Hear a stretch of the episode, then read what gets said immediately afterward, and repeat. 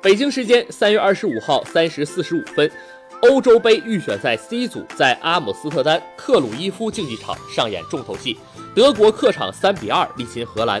上半时，舒尔兹助攻萨内首开纪录，格纳布里扩大比分。下半时，十九岁的中卫德里赫特顶进国家队处子球，德佩一传一射，连续参与荷兰近两场预选赛六个进球。第九十分钟，刚出场的罗伊斯助攻舒尔斯绝杀。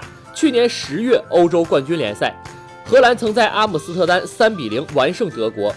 科曼仅更换了一名首发，普罗梅斯顶替贝尔赫维因，勒夫进行了大轮换并改打三中卫。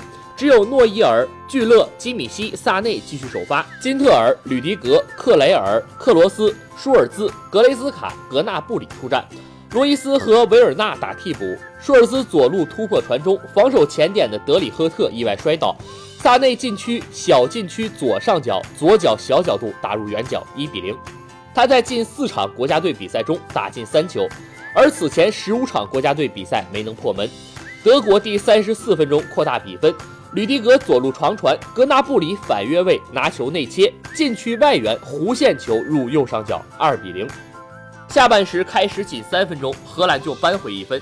战术角球被破坏后，德佩左路传中，德里赫特在门前五米处头球顶进远角，一比二。普罗梅斯左路传中，德佩禁区小范围内与维纳尔杜姆撞墙配合，摆脱聚勒和金特尔的防守。在门前十一米处推进右下角，二比二战平。